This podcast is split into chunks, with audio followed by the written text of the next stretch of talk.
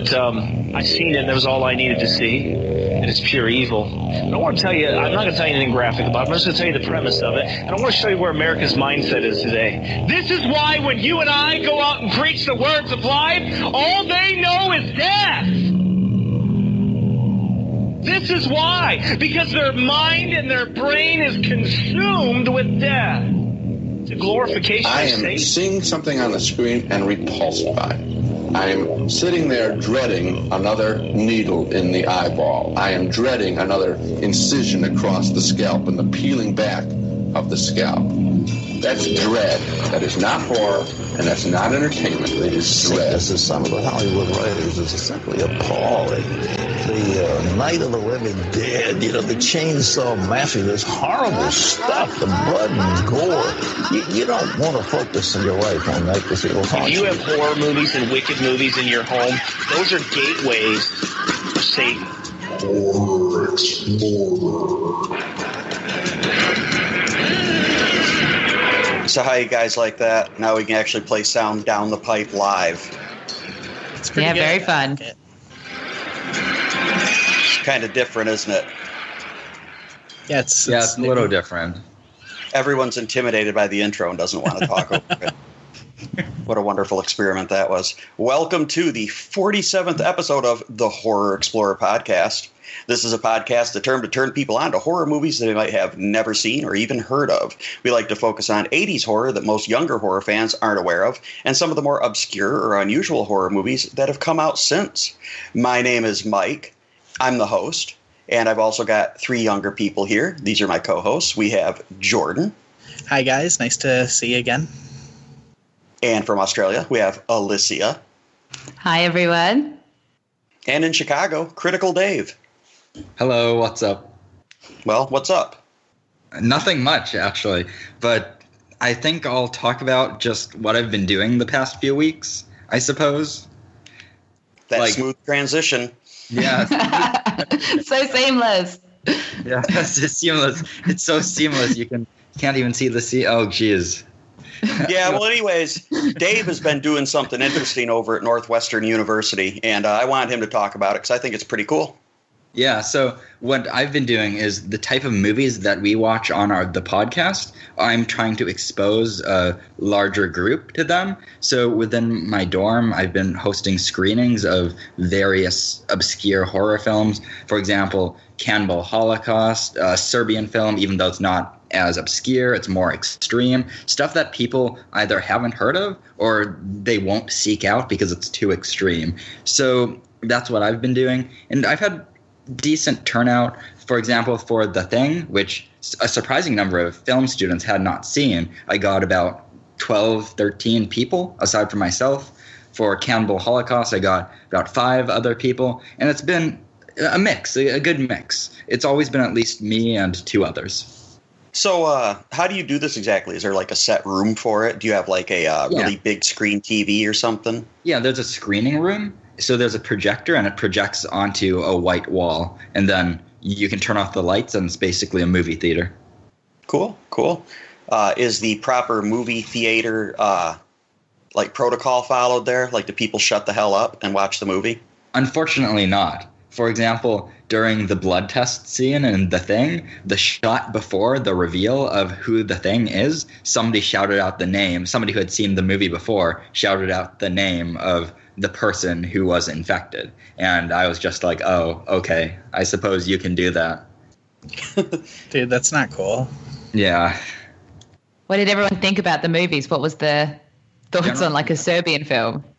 Uh, general consensus. I got a per, one person walked out of a Serbian film, and one person walked out of Cannibal Holocaust. So there have been walkouts in most of the screenings, but everybody's been generally okay with the movies. Like they've all been interesting, and I've had a lot of people who will come to multiple of the screenings. So I suppose it's a success so far.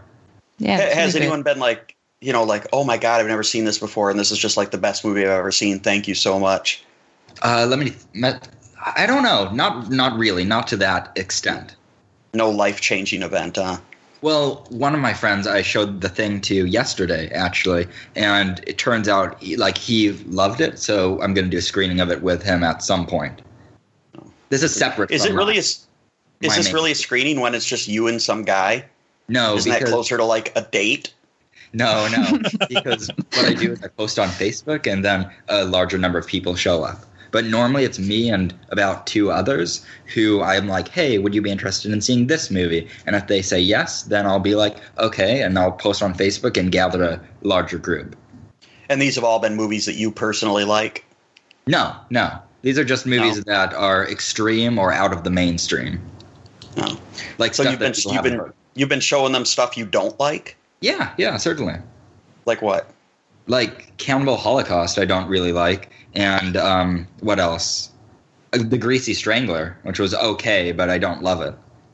The Greasy Strangler. I haven't even heard of that. It sounds so good. It's not. It's not. Don't worry.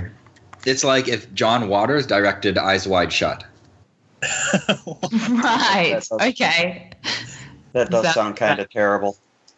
Is the Strangler legitimately greasy? Like, how does he make traction on What he does is he gets naked and dips himself into a vat of grease and then runs around and strangles people. So it's fairly self-explanatory. But Right. if all- Okay. If he's all greasy, how's he gonna get a good grip on someone? I don't know. It does seem counterintuitive, doesn't it? It To does. be the dry strangler. So is this a newer movie, Dave? Is that what's going on there? Yeah, this movie came out in 2016. No. Well, Normally I don't explains so show. much of it. Yeah, normally I don't show movies that are so recent. Uh, but occasionally I also get requests. So occasionally people are like, hey, I heard about this movie on this horror site. So will you screen it? And I'll be like, sure, whatever. Cool, cool. So you're doing the Lord's work out there, exposing these snot-nosed brats to these movies. Great job, Dave. Every every week, I make these three guys, or you know, two guys and a girl. I make them watch one of those older, more obscure movies that most people their age haven't even seen or heard of. And it's usually something I like. I mean, not always, but that's what I'm gearing towards. Because the whole point of this podcast is to make younger horror fans aware that the best new horror movie that they see this year could be a movie from 30 years ago that they didn't even know existed. Uh, this week, Mike had us watch The Burbs. Got a problem with that? Jordan? I know that it's like just a comedy, right? I mean, Dave was like, "Hey, this is listed as a thriller comedy." There was a lot of like horror comedies in the '80s, and they go with different mixtures. Some of them were, you know, really horror with a little bit of comedy to cut the tension, like a lot of the Nightmare on Elm Street series uh, sequels, and maybe some of the Child's Plays and stuff like that are kind of like that, where they just kind of keep leaning more and more towards comedy because the horror's all used up. Uh, you get some that are just comedies built around horror elements and there's really nothing scary about it to begin with. You know, you got like Return of the Living Dead, where it's like the perfect blend of horror and comedy. And this one kind of stands by itself. It's, you know, again, calling it horror is kind of a stretch, but uh, none of these guys have ever seen it, and I really love it. So here we are. I hadn't So even bird- heard about it until you brought it up. Yeah, I didn't know it existed. it was ringing bells for me. I think I've seen like bits on TV, but I've never like properly sat down and watched that. Yeah, this thing. does get some. It gets some TV play for sure. But uh, what inspired me to do this is I had a similar experience uh, on Reddit. I mean, some of the people who listen come from Reddit. Uh, there's a horror subreddit, and on there, someone had asked, you know, we'll name some of the best horror comedies. And I'm going through this thread, and I'm like, where the fuck is the Burbs? These people don't know what the Burbs is. I, I got to do something about that. so here we are. Uh, it, what is the Burbs about? It's about a group of neighbors that become suspicious of a creepy new family that has moved onto their street. There's like a mysterious disappearance and some strange activities that are happening at the, the neighbor's house. And it kind of combines to fuel this suburban paranoia. And the neighbors violate all sorts of boundaries while they're trying to investigate the sinister, lurking evil next door that they think is there. Is it real? Is it not? You know, that's what the movie's about. So Tom Hanks is in this movie. Are you guys familiar with Tom Hanks? Yes. just a bit. Yeah, I grew up in the 90s, so I mean, Tom Hanks was everywhere. Yeah. Tom Hanks is You know- everything. he is like he's yeah there's no point in wasting time on what tom hanks has done everyone knows what he's done everyone knows who he is but i bet you didn't know that tom hanks like he either urinates or there's references to urination in just about every movie he has ever made i mean it's even so far that it's even a plot device in the green mile because he has some kind of urinary tract infection or something what the hell? Do you think he insists on that? Well, How does that's his that fetish, so he must. He's like that's part of his contract, you know. right, of course. Yeah, when you look at his movies and you think of all the different times that he's taken a piss in his movies, you think there's got to be something up with that. That's like his gimmick. Right. When does he Like, piss in uh, this film? You know, I don't know if you see him pissing in this film, but this was I early on before he had that kind of power over his Right. contract. But like Apollo 13, he pisses in that. Castaway, he pisses in that. The Green Mile, he pisses in. A League of His Own, he pisses in. And uh, what's the other one here? Forrest Gump, I gotta pay.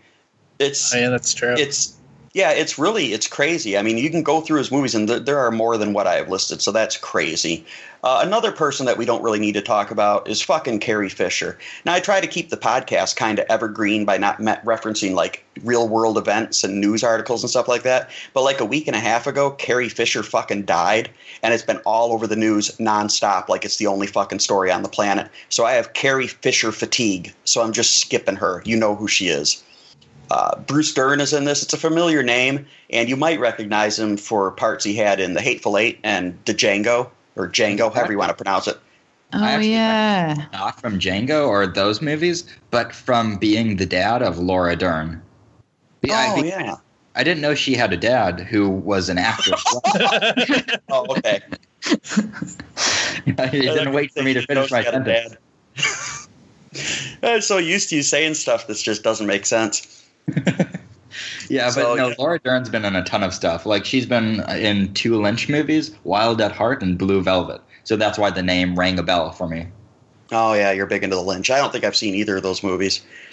Uh, Corey Feldman's in this. You know, he's done some horror movies. He was big in the 80s. Goonies, Gremlins. He's in Friday the 13th, A New Beginning. I don't know what number that is. I think that's like five or something. And of course, he's in The Lost Boys, obviously his most important movie. And uh, one other person I wanted to point out was Darla the dog. And uh, she plays Queenie the dog in this movie. And you might recognize this dog as the dog from uh, Silence of the Lambs. The little Oh mouse. shit. Yeah. God. That's amazing. That's a good little bit of film trivia. I would not. I would not have known that. She plays Precious. She's also in one of those stupid Batman movies, and she pay, plays a pink poodle in Pee Wee's Big Adventure, which I almost vaguely remember that there being a pink poodle. So this was again like last week. This was directed by Joe Dante. Gremlins, Howlings, The Howling, uh, Piranha, a couple of other movies, and that's that with him.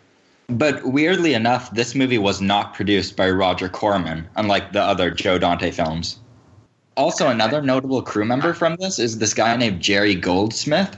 So, Jerry Goldsmith is a name that we've seen like a billion times from movies on this podcast because he's done the film score for a huge number of things. He did Leviathan, he did Total Recall, he did Chinatown, he did Planet of the Apes, he did Poltergeist, he did Gremlins, he did Aliens, Jesus. he did Rambo. He, he's done so much stuff. I am pretty sure he did Terminator 2. Uh, let me check his IMDb page. Uh, but he's done so much stuff. He's done at least like three or four of the movies that we've reviewed on here. Oh, he also did Silent Night, Deadly Night 4, which we talked about. Oh yeah. What was his Oh, yeah. role again? Sorry. He's the uh, sound designer, or he the guy who composed the, the music. Right. Right. Right. Yeah. Good stuff. Yeah, he's done, and he's still working today. Well, n- he not today because he's dead, but That'll stop He's still you. working today, even though he's dead. he also did Deep Rising. Oh yeah, yeah, that wonderful. Have I seen that one? What's that one about? Is that about a shark? Or what's that? That's not about a shark. Deep. Rising. Yeah, it's like tube worms that attack a carnival cruise ship or some shit.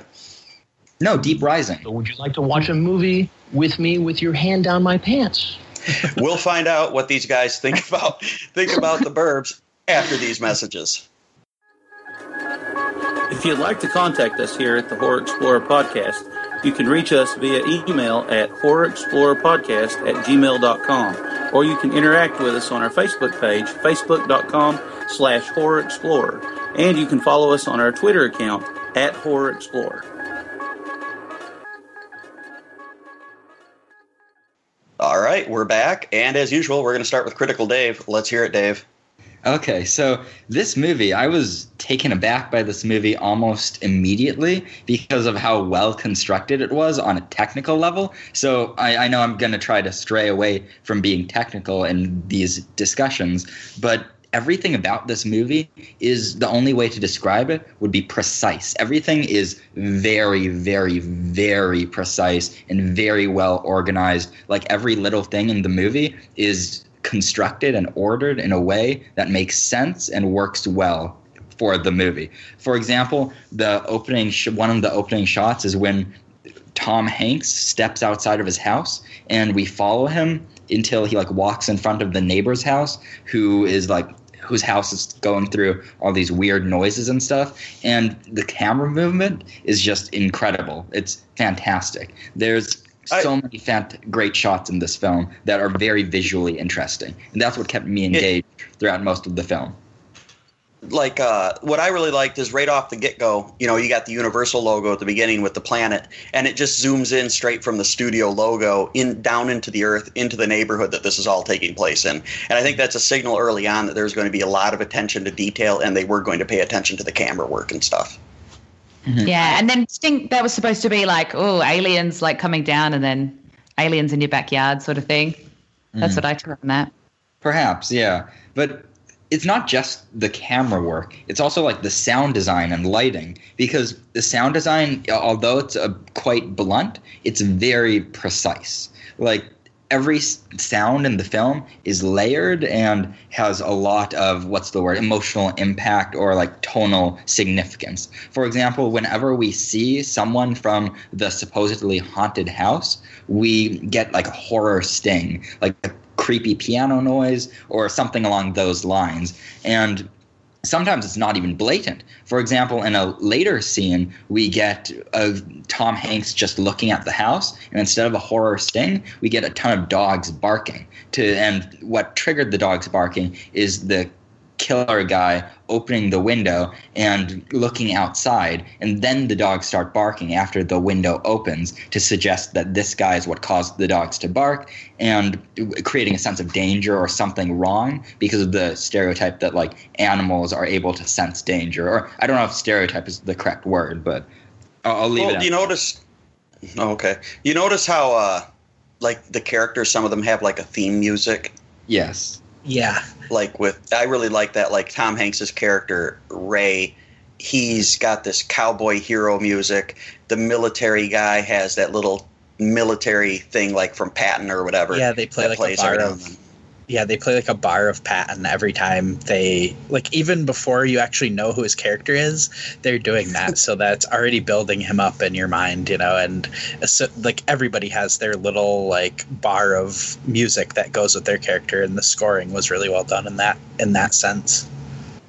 Also, something else is the blocking, which is how the actors move around on screen. It was all very, very well done because uh, I'll take for example the scene when Tom Hanks and Carrie Fisher and their son are sitting in the kitchen having breakfast. We always see all three of them in frame, and the actors move with the camera, even though and they don't motivate the camera movement, but they always stay within frame to as so we see all their reactions in the foreground, midground, and background. So it's just very precise little details like that that made this movie stand out to me. But something else, I actually found it very funny, surprisingly. Okay, let's hear it. Yeah, so for example, each of the characters had their own individual quirks, like the lieutenant, for example, and um, the fat guy who eats a lot, but that that's not all he does. But I found all of the characters. It reminded me a lot of Tremors. Did anybody else get that vibe? Oh yeah, uh, yeah, I can see that. Yeah, I didn't relate to the Tremors right away, but I mean, there is definitely a here's a group of people, and it's going to be about these characters and how they interact, mm-hmm. which is similar yeah. to Tremors, kind of formulaically. It was very much like a character comedy, like the way they're all introduced as well. They come out on their porch, and it's like the low shot. I, I, I thought that that was, you know, gives a good indication of the sort of characters they are as well, and then, yeah, very comedic also something else that adds to the comedy is the style of the film itself. Because at one point they're watching Tom Hanks build up the courage to go talk to the neighbor guy, and we get a lot of like a t- typical trope in westerns is a lot of zoom ins to people's eyes during like a showdown or a shootout. So we get a lot of zoom ins to literally everyone in the neighborhood as they watch Tom Hanks go up to talk to the neighbor guy who may or may not be a killer or something. And we even get a zoom into the dog. So it's stuff like that that's I found really funny. I don't know if anybody else found that amusing, but Definitely. One of my favorite bits, I laughed so much, was the bit where um, uh, Art and the Colonel guy are begging Carol to let Tom Hanks come out and play, basically. And she's being really stern, saying he's not allowed to come out. And they kick the ground and put their hands in their pockets like forlorn little kids. Oh, man, I found that so funny. Yeah, that was great. I laughed out loud at that. Yeah, there's definitely almost some like Looney Tunes moments in the movie, but even when it's like being really heavy handed with the comedy, like it, it is genuinely heartfelt, so it feels oh, funny and it is enjoyable. Yeah, they don't have to shy away from the more cornball kind of humor or the more cookie cutter kind of humor because the, the actors are of a high enough quality that they can really pull it off and make it funny. Yeah, absolutely. Yes, it has its whimsical moments, but I think it all ties together very well. Like none of the comedy seems just there for the sake of the comedy. It all serves the narrative, which is an essential component in comedy films, and that's the way most comedy films nowadays fail because they just have com- like jokes happen and then the narrative is built around the jokes, which results in a terrible narrative. Here it feels like the jokes arise from the situations the characters find themselves in. Yeah, I would say that's Yep. absolutely true. Yeah. But Yeah. Yeah, it's like an assortment of little moments that kind of string together instead of larger. Like the comedy comes from these these moments here and there instead of from like a larger plot device. Mm-hmm. Sometimes the comedy was so much like some of it was kind of slapstick, like Art falling over the fence and that kind of thing. I almost found like the comedy sometimes overwhelmed the thriller aspects and i like i would definitely consider this funnier than say beetlejuice which i think is also supposed to be like a horror comedy Yeah. sort of thing I, I i would yeah i would say this is a comedy above a thriller like more than Oh, absolutely, yeah. This is a comedy with horror or thriller elements. yeah. Yeah, we've selected it because it parodies horror elements in uh, specific ways. yeah example, like not having the dogs die in the film. Like you see dogs all over the place, and you expect them to die, but none die. Precious. Aww. Yeah, but speaking of the dogs, at one point in the film that I found particularly amusing because it's just such a bizarre stylistic choice was when Tom Hanks and the fat guy they find a bone and then they look and look into like the killer's yard or whatever and they're like, "Oh no, this confirms that Walter, their friend who went missing, was killed by this family next door." So then they start screaming and they're like, "This is Walter." And they're screaming, "This is Walter" as they're holding up the femur. And then there's really bizarre snap zooms in and snap zooms out, but in the same shot. Did anybody else notice that? yeah, Yeah. absolutely That's like one of the signature scenes of the movie right there. Oh, really? Yeah. You know, it's it's it kind of reminds me like, you know, I've seen it parodied before like the way they used to do it in 3D 3D old sci-fi movies and stuff like that where the camera zooms in and out at a certain point on someone's face because of their reaction or because something scary happened or something like that. It's kind of like it, that's a more direct parody moment than anything in the movie. Yeah, I would agree. Like it's almost calling out that trope that you do see of those like crazy zooms in cheesy horror movies. hmm Also, something that's something that is interesting is with the group of the suburban friends and the foreign household. There, everyone is super xenophobic. So that leads to some interesting interactions and lots of interesting lines of dialogue that are humorous. The dialogue stood out to me as positive. yeah like when they keep trying to figure out if they're slavic Yeah. Yeah, and his response to that, you know, you wonder what, you know, if they were supposed to be Nazis or something like that, because he calls them Herr Klopek and stuff like that. Because his response to "Are you Slavic?" is just no. yeah and what does he say it's like oh you're about a 9 out of 10 on the tension scale there friend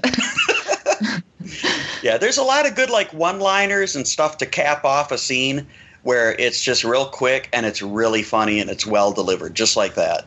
Yeah, for example, at the very, very end, the kid, Corey Feldman, goes up to the fat guy and is like, Oh my gosh, your house is on fire and your wife's home. And then we see a close up of the fat guy and he's like, Oh no, my wife's home. And it's stuff like that same character as well when they're doing the the chanting when he's like to Tom Hanks, you're chanting, and he starts chanting, and he ends with "Satan's my pal." so good. Yeah, he's got his he's got his fingers in his ears chanting that he can't hear him. He's like, "You're chanting," and he starts chanting along with him. And then, if you notice in the dream sequence when he's being barbecued on a giant grill by the neighbors there in his nightmare, all the satanic worshippers around there are chanting that exact exact thing. It's like So Satan is good, Satan is great, Satan is our pal. It's hilarious. Yeah, I love that. I was actually just about to talk about that in regard to the reincorporation because everything is reincorporated very, very well in this movie. But one negative I have about this movie is it has much more product placement than other films we've seen. it did not stand out to me at all. Yeah, I didn't Yeah, even I- notice.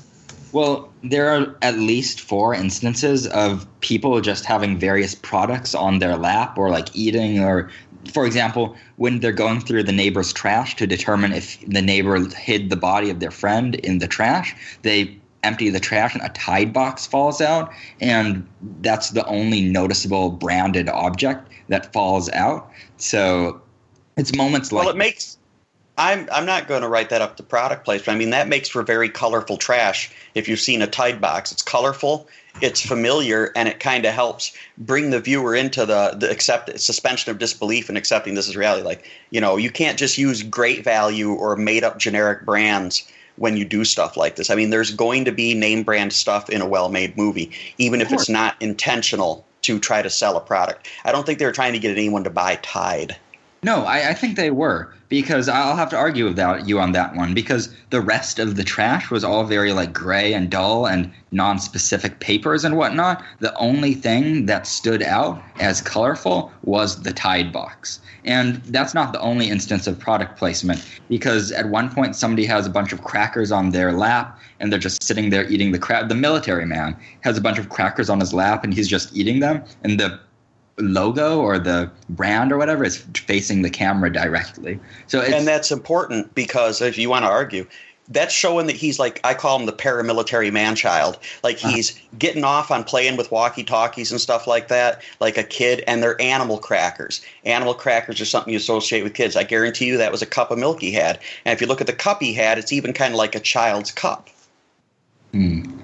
In terms of the Tide thing, I doubt they would have like paid for that. Is that good advertising for Tide? Like, is it your dead friend? No, it's Tide. Buy some. any advertising is good advertising because what it is is it's so subtle it's very difficult to notice so you are thinking about it even though you're not actually thinking about it He's not going to give up. no i'm not but I'm, the product placement is not a major issue. It's just something i thought i would point out. Because normally the movies we watch are so obscure and low budget that there's almost no product placement. So that's why it stood out in this movie. Because All this right, movie seemed to have a lot higher production value than the average movie we watch here. It was much closer to, say, Poltergeist than House, I suppose.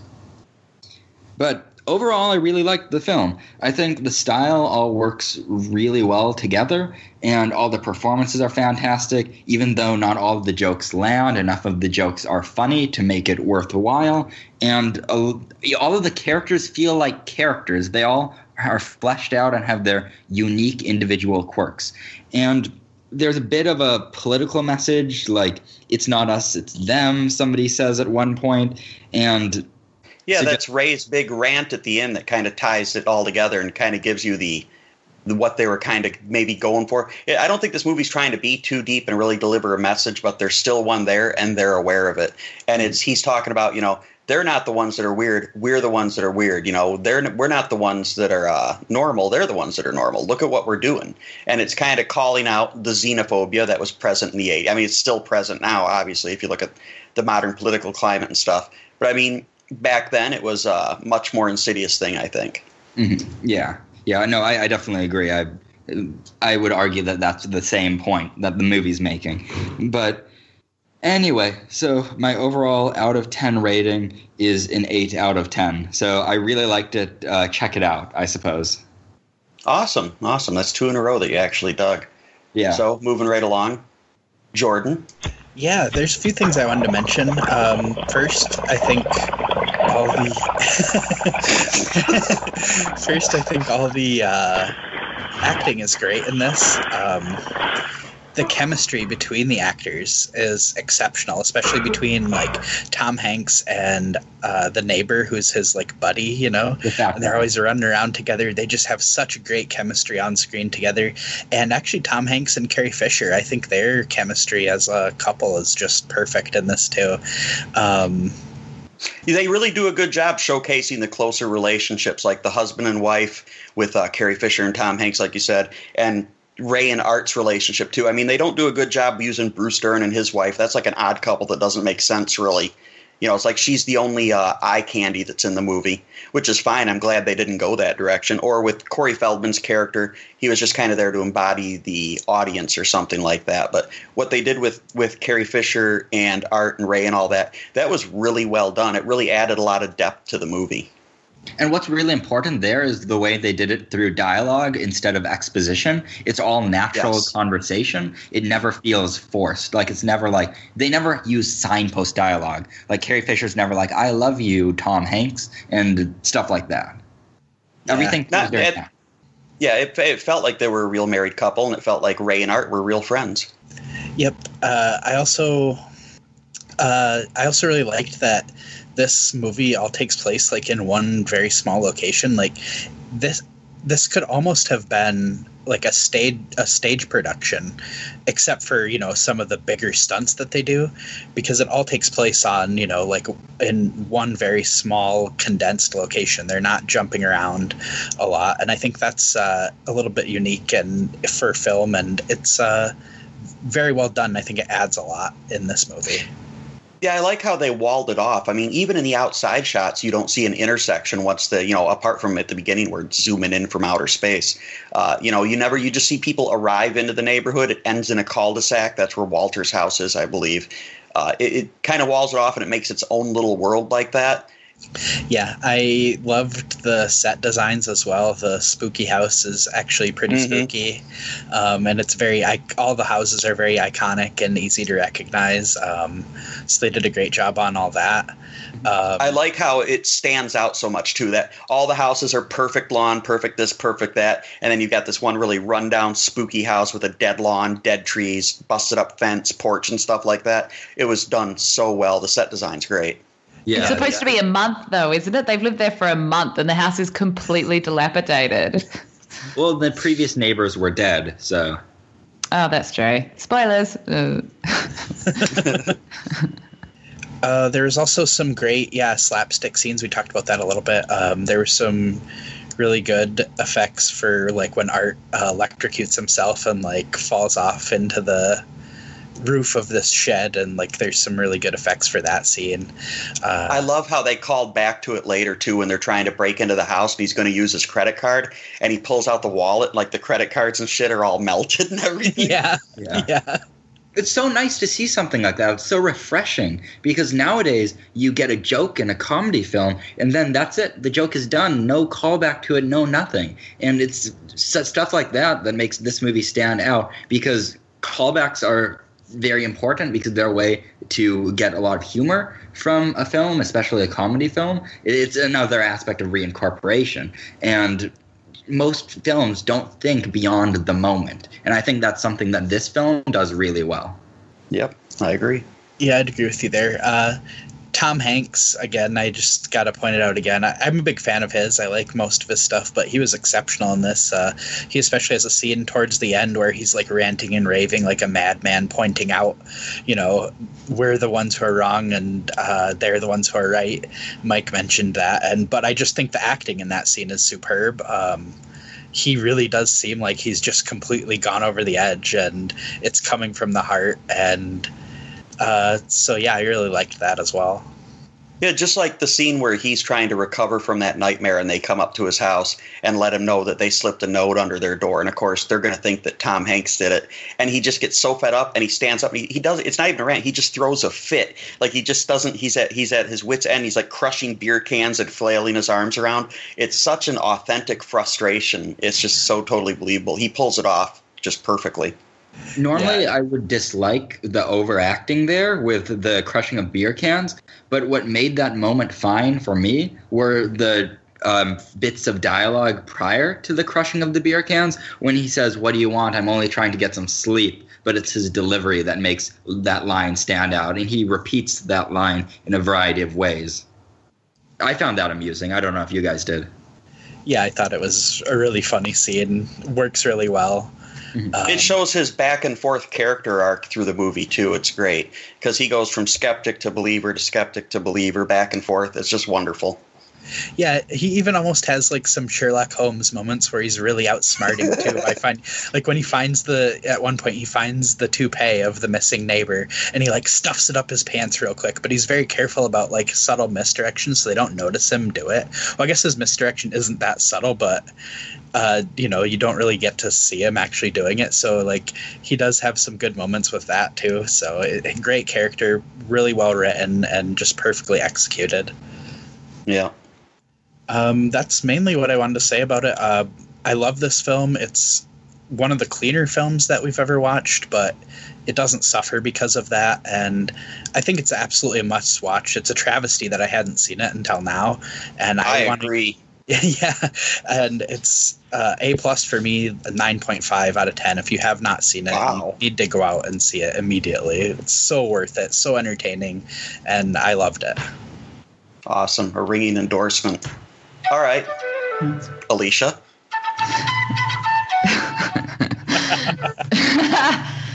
yeah, very, very Aussie. um, yeah, I don't have too much to say. I mean, I, I didn't really know anything about like Joe Dante. Well, I didn't know Joe Dante's name before seeing this, but I had seen the week. Gremlins. Yeah, yeah, yeah. I know. We we'd spoken about it then. I looked up his IMDb after this, and the Gremlins, um, the segment from the Twilight Zone, the original Oh. Twilight Zone movie. I've even seen The Hole, which is 2009. I don't remember hating that. Um, but yeah, I, I definitely think that this is his best one. Is that music still playing? Turn off that goddamn music. Um, yeah, I know nothing about film theory, as you guys are well aware, but I found this movie like clearly very sort of Hitchcockian. Um, I thought that was pretty impossible to miss. All the suspicion and the paranoia. Sorry? Hitchcockian. Explain. Well, I guess. I mean, to be fair, everything I've learnt about Hitchcock is from Simpsons parodies, so I might be talking out my ass. But just the, I thought the the sort of big tropes. It seems like Rear Window to me in the the yeah, like I said, the suspicion and the paranoia, everyday people going mad and doing silly things that they wouldn't normally do because they think that sort of people in their neighborhood are up to something. So my response to that would be, yeah, I- can definitely see it with the voyeurism and whatnot and those elements of this film. But here they're played for laughs rather than tension, and all the tension that's created in this film is artificial and for comedic purposes, versus in Hitchcock films when it's supposed to be taken seriously. But stylistically, I can see where the comparison is apt. Yeah, so I would consider this a bit of a parody of Hitchcock as well, thinking that someone is up to something and getting clues here and there, but never being able to prove it, and knowing that the people around you think that you're losing it. That to me was the sort of Hitchcockian elements. Like I, I haven't actually seen Rear Window, but I've seen the Simpsons episode where Bart breaks his leg and they get a pull. so I, I think I know what I'm talking about here. Oh, okay. Um, yeah, it's definitely got its sights set on thriller. So I mean, you know, you look at Hitchcock stuff; it's mainly thrillers. You know, you don't see horror from Hitchcock so much as you do thrillers, and it does pick on the thrillers more than anything. Yeah, yeah, I'd agree with that. Um, but yeah, overall, I really loved all the characters. Um, they were so silly and they fit together so well. They were exceptionally dumb. I thought that that was fantastic. The women, obviously, you know, they've got one sort of vapid sexualized woman, and then Carrie Fisher's a bit of a ball breaker and general fun ruiner for a lot of the film. the men are all equally dumb, so I I, I thought the Not characters Ricky. just no yes he is he's crazy Which Ricky? He's at least he's Ricky? not in on it. Ricky's the teenager that he keeps inviting his friends over to watch this stupid Oh, shit going on in his neighborhood. Yeah. Yeah. Yeah. How old is he supposed to be as well? I thought that he was like 16 and then he was drinking a beer and in America that means he's like over 21 right? Yeah, I mean, I went through the same experience. I was like, he's just a, he's just like a high school kid, and I was like, why is he pounding a Strohs with the neighbor? yeah. Standing around smoking a cigar with adult men You were talking about like the men and women in this film, and I found it interesting because the women seem to be, be the only ones that are making like rational decisions throughout the film. Like they're the ones who are like, "Hey, let's just go over and talk to the neighbors to see what's up with them," and then that's what they decide to do. yeah, that that scene is so great too because Carrie Fisher literally says, "Well, like, we'll be like five minutes in there, and we'll have figured out more than you have in weeks of just guessing." And she's absolutely right too because they do get a bunch of clues like um, immediately upon entering the house, but no one else had the you know guts to go in there before, so it was effective. yeah other than ding dong ditching it was funny and yeah, I love the wackiness of the ending. Um, that it was kind of like you know a red herring at the end. They're like, "Oh, you're wrong," and then and then after conceding publicly, the doctor decides to just completely spill the beans on his like evil plan in a very cartoon villainesque way. And um, yeah, It was I, like I the end of an episode of Scooby Doo or something. Mm-hmm. yeah. Give a little bit of description on what happens. What we get is Tom Hanks accidentally blows up the house of the neighbors who he believes are killers, and then he stumbles outside and rants about how wrong he was to think they were killers, and then he goes into an ambulance, and the person who follows him into the ambulance is one of the neighbors, and the neighbor says to Tom Hanks, "You have fooled everyone else, but you have not fooled me," because Real quick, neighbor- real quick, real quick. That scene where he's just totally fed up, and it caps off with him going, "I just, bl- I just got blown up. I feel sick. Take me to a hospital." And he goes over there, and like no one does anything immediately, so he just picks up the fucking stretcher and throws it into the back of ambulance, and he dives in on it face down and just lays there, utterly defeated. I mean, it was so funny, and it was acted so fucking well. I laughed out loud, which is something I almost never do to a movie. Me too. That was the best tantrum ever. And then his wife's like, "All right, well, I guess I'll see which hospital you're going to." And from the pillow, muffled, he's like, "Oh no." Yeah, but then the doctor talks about how he actually did kill these people, and that's what. and So, and because he believes Tom Hanks already knows, and there are a lot of canted angles in this scene, which are very traditional, like horror devices. But every single shot within this ambulance is a canted angle, so that emphasizes it's parodying how the use of canted angles in regular horror films. Yep. And spoiler, so what they have done is they've uh they killed the previous residents. And I guess he's in there to give him a lethal injection because he doesn't believe that the guy really he doesn't believe Tom Hanks's character was truly done pursuing them. He thought that he, he was trying to uh, deceive them. So he's like, "Well, you didn't fool me," and he's trying to give him lethal injection. And then like the son, the the hillbilly looking kid who is the the younger of the foreigners that moved into this house is behind the wheel of the ambulance and they go driving off and they end up crashing into a house while they're fighting and all that. And then you get more of this kind of slapstick humor with the ambulance doors opening up and back and the stretcher coming out and him and you know Tom Hanks and the and this doctor uh, fighting on the stretcher as it goes rolling down the street. And you see Carrie Fisher and I think the like police commissioner just sort of like casually with like a general look of curiosity watching the ambulance steer off the road and I thought that was really funny. Also something that I hadn't thought about until just now, the the doctor and the hillbilly family, they killed the old residents so that they could take over that piece of shit house. Like if I was going to murder a family, I think I'd pick at least not, you know, fixer upper personally. That's one thing that I think was hastily done in this movie and was done kind of shoddily.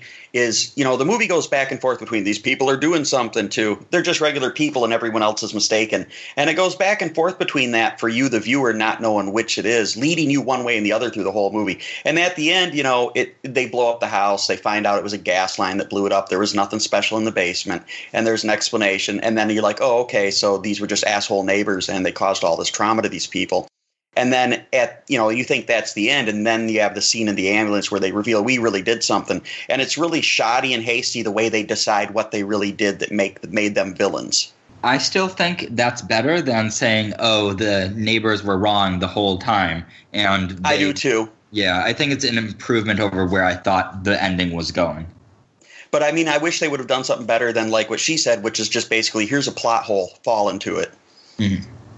And then, sort of continuing with the plot hole, they bang into the car and the boot pops and it's full of skulls and bones. Like that to me was a little bit wacky. And I mean, They needed a yeah. quick resolution, so I marked the movie down for that, but not by too much.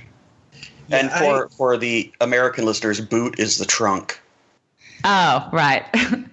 what do you call like car boot sales when you sell things out of the? Do you call boot them trunk sales? Sales? What the fuck? When you sell shit out of your trunk? You call, that, yes. sell, you call that selling stolen goods. Yeah, we okay. we call it Nobody has car though. boot sales in Cal in uh, the United States. Right. Okay. Clearly, that's an Aussie thing. It's like it's not stolen goods. Um, around but now, as I'm as I'm envisioning it, like it sounds so dodgy. Like people pull up usually into like a, a school Like, basketball court guy- or something and pop their boot, and you walk around and look in people's boots. It was definitely a big thing in the '90s. Oh, they call it a Yeah, flea market, right? Well, flea market, people- you buy little booths and put stuff out, so it's kind of similar.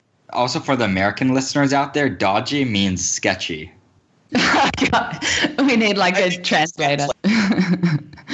uh, yeah. So overall, basically, just to wrap it up, I absolutely loved it. Um, yeah, I thought it was great. It was wacky, but it was great fun. Um, I would give it an eight out of ten, and an extra half a point for a young, sassy Tom Cruise. Tom Cruise, Tom Hanks. So eight and a half.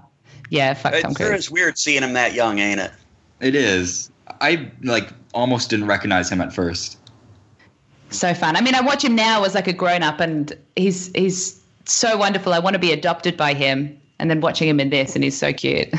I want to be adopted by him. Did you say? Absolutely, I want him to be my father or grandfather, one of the two. Okay. But 30 years ago, but 30 years ago, she has other uses for him. so wrong. All right, so we're down to me here. This movie, like I said, for the what's good about this movie it's not so much the overarching plot; it's all these little moments in it, and the characters, and how how this all occurs, how the characters interact, and all of that. You know, the movie's totally character driven, and it's a bunch of stitched together little funny jokes and stuff like that. It ends in a plot hole, which kind of gives you an idea of how unimportant like the whole plot was when they were writing this. They were just trying to find these little moments, and I really like that. I like the way it uses the music to enhance the characters with their own little theme songs and stuff like that. It's like just a bunch of little stuff in this movie that makes it funny, and that's where it gets its laughs.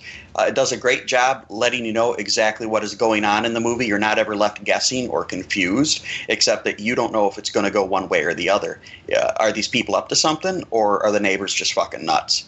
And I like how it follows different characters at different times different times and it just gives you enough information to know exactly as much as they know. And it never lets you in on any more than that. You don't know anything the characters don't know throughout this movie.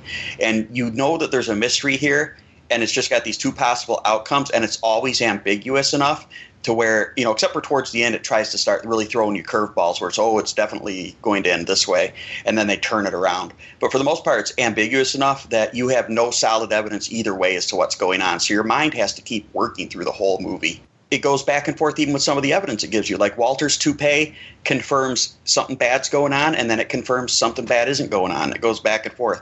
It's very well written. This is a great, solid script, and it's a good story, even though the humor doesn't really come from that. It comes from these little moments. It's shot very well, like me and Dave were discussing earlier.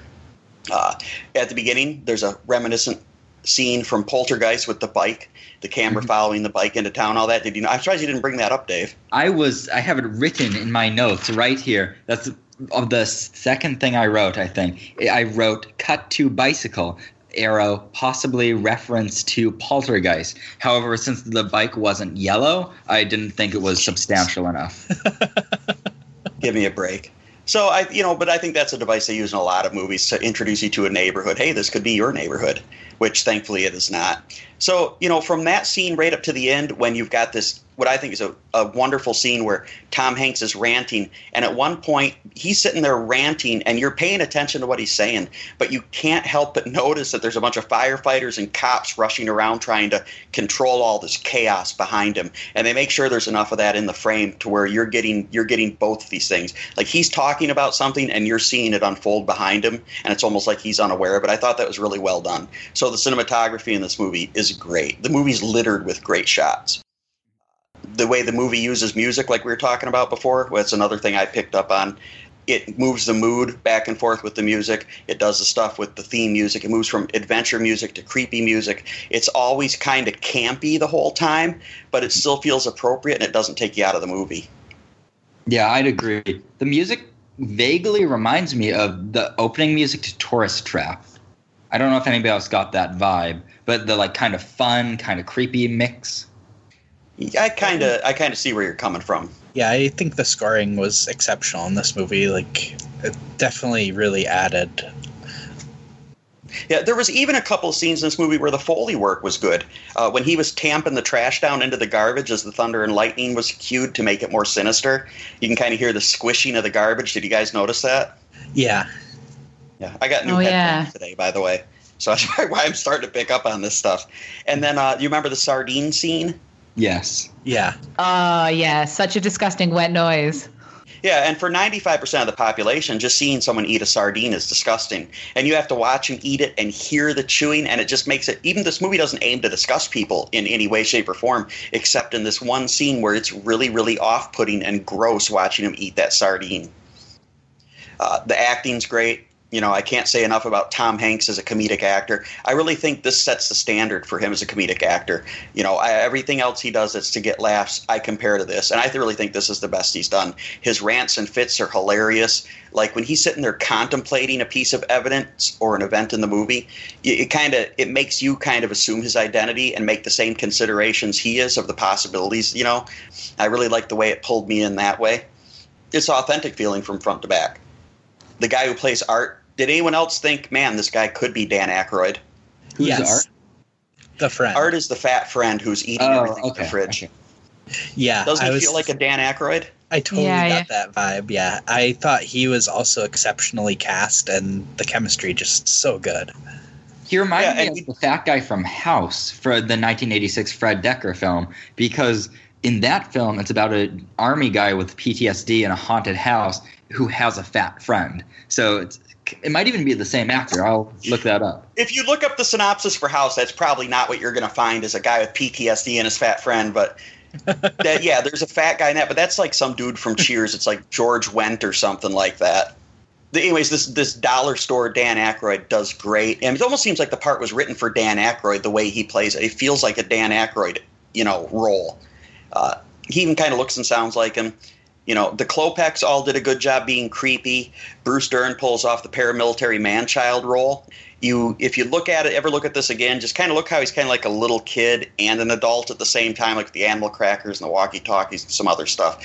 I think he really pulls that off, although it is really subtle. Uh, unfortunately, the one downside to the acting is Corey Haim, who once again plays Corey Haim like he does in every other fucking movie. Sorry, Corey Haim? I'm sorry, Corey Feldman. Yeah, Corey I'm, Feldman. the first person to mix those two up, although Corey Haim is dead. I don't know who Corey Haim is, but yeah. He's the other frog brother from uh or no, Boys? he's the in the Lost Boys, he's the youngest son. He's Michael's Oh, okay. brother. But uh, yeah, that's Corey Haim. But Corey Feldman's the one I'm talking about. Yeah, yeah. Tempting to edit that, but I guess I'll own that mistake. Yeah, Corey Feldman always plays Corey Feldman. Bordello of Blood, Dream a Little Dream. This movie, he's the same exact character, although younger and less adolescent acting in Stand By Me. Yeah, Oh, well. you're right. He does kind of just play that same character, but it I think it fits for the film and it uh, because his role is more as like almost a narrator. I guess it's it doesn't bother me as much. Maybe. No, it's it didn't really bother me that much. I mean, it wasn't super distracting or anything. It's just like you know, everyone seems to rise to the occasion on this film except Corey Haim. Or Corey Yeah, Feldman. Yeah, I apologize agree. to the family of the late Corey Haim for repeatedly dogging on him, even though he's not in the movie. Another thing I noticed in this movie that we didn't really talk about is kind of how it shows Ray having two lives. Not really Walter Mitty esque, but like he's just got this boring, boring, normal suburban dad kind of life. And then there's this exciting mystery investigator persona that he kind of gets tempted into by his friends. And I really like the way it bounced back and forth between those two things and kind of showed two sides to the character. And I like how the character arc unfolds for his character. Because he goes, he starts out skeptical of stuff, and then he gets sucked into it, and then he sucks himself back out. He's skeptical again, then he gets sucked into it, and then he just goes whole hog, and you think that's the way it's going to take you at the movie. And then at the end, it turns around again, and then it turns around again. It just keeps moving back and forth, and it's not confusing or jarring. It's it's a very authentic. This is like kind of how a person finds out they're wrong about stuff. It's very believable. It's just like an everyman kind of character. I really liked that. Uh, in a way, this movie uses a similar formula to Family Guy. Is another thing I want to talk about because it's almost like the movie as a whole is in the background. You've got these little moments. They don't depart completely from the plot, you know, except for a couple times when they get into some of the slapstick stuff. To just they don't just show unrelated events for laughs like Family Guy does, but like they kind of focus on these little jokes here and there to provide all of the humor. There's no big reveal that makes you laugh or anything like that. Everything that's funny is funny just in that that scene right there or in a callback to another scene. There's not any big long jokes in this or anything like that. And I really liked that. And that's unusual to see that in a filmed comedy. Yeah, all the humor is very incidental to what else is going on, but it all works perfectly. Yeah. It's drive And even when the character interactions in each scene versus um, the humor coming first. A lot of comedy films will write jokes and then write characters around those jokes, and may not even have characters. They may have cardboard cutouts instead of characters. So it's refreshing to see something that seems this authentic or natural. and I like how it has a range of comedy. It goes from like stuff that's not typical, you know, not something that makes you roll your eyes, to stuff that normally would make you roll your eyes. It'll be downright corny at times, and it can do that and still make it funny because of the power of the actors that are there and the good writing. So it gives them a lot of range from like grandpa humor to, you know, what would have been cutting edge humor at the time. I laughed out loud at least six times watching this movie, uh, and I have seen this before more times than I can count. TV, renting it, seeing it on HBO, whatever. I've seen this movie a lot of times. I still laugh at it, and so I give this movie a very solid eight out of ten. All right, so that's what we thought about the Burbs. I'm glad you guys liked it. Very much. Yeah, I thought it was exceptional. Let's move on to our mailbag. Uh, the mailbag once again is empty, but that's okay because we got something better than mail. We've got iTunes ratings and reviews. That's right. We've actually finally gotten some action on our podcast on iTunes. So we have five ratings now, whereas before we had zero. And four of those ratings are five stars, which is great. We have one three star rating. I kind of want to say fuck you, but I feel like you're being honest. Oh, yeah. And we also got an actual review, like someone wrote a review of the podcast awesome show, five stars by THX10301980. As a fan of B grade horror, I enjoy this podcast a great deal. That's pretty cool.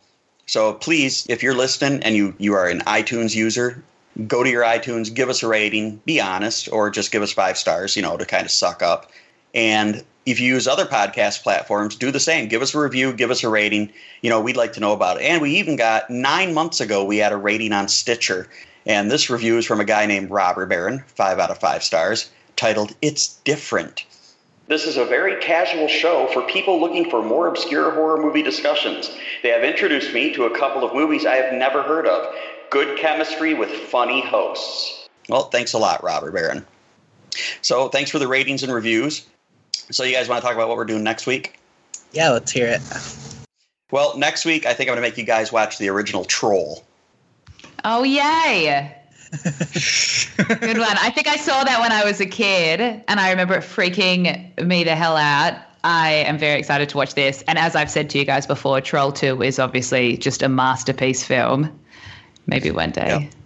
Yeah, and you know, a lot of people know about how you know, quote unquote bad Troll 2 is. It's not really connected to the original work, but it's kind of there was a documentary about how it's become a cult movie and that just made it more of a cult movie. Yeah, it very much is. It is in no way connected to the original. It's a total pile of shit, but it is hilarious. In the same way that The Room is and those kind of. It's called? Yeah, The Room. Yes. Yeah, so bad it's good kind of film. I- I'm just looking forward to another Michael Moriarty performance because I- I've seen Trouble before, but I've never looked. I've never been fully engaged in us in it, so I might as well see it again. Well, at least he's not the lead in this, but I just don't know if he can chill the fuck out and be a normal actor for the 20 minutes that you see him. But we're going to find out. I'm excited. Yeah, sounds interesting. All right. Well, thanks for joining us. This was the 47th episode of the Horror Explorer podcast. See you guys later. Bye, everybody. Goodbye. See, see you. This conversation can serve no purpose anymore.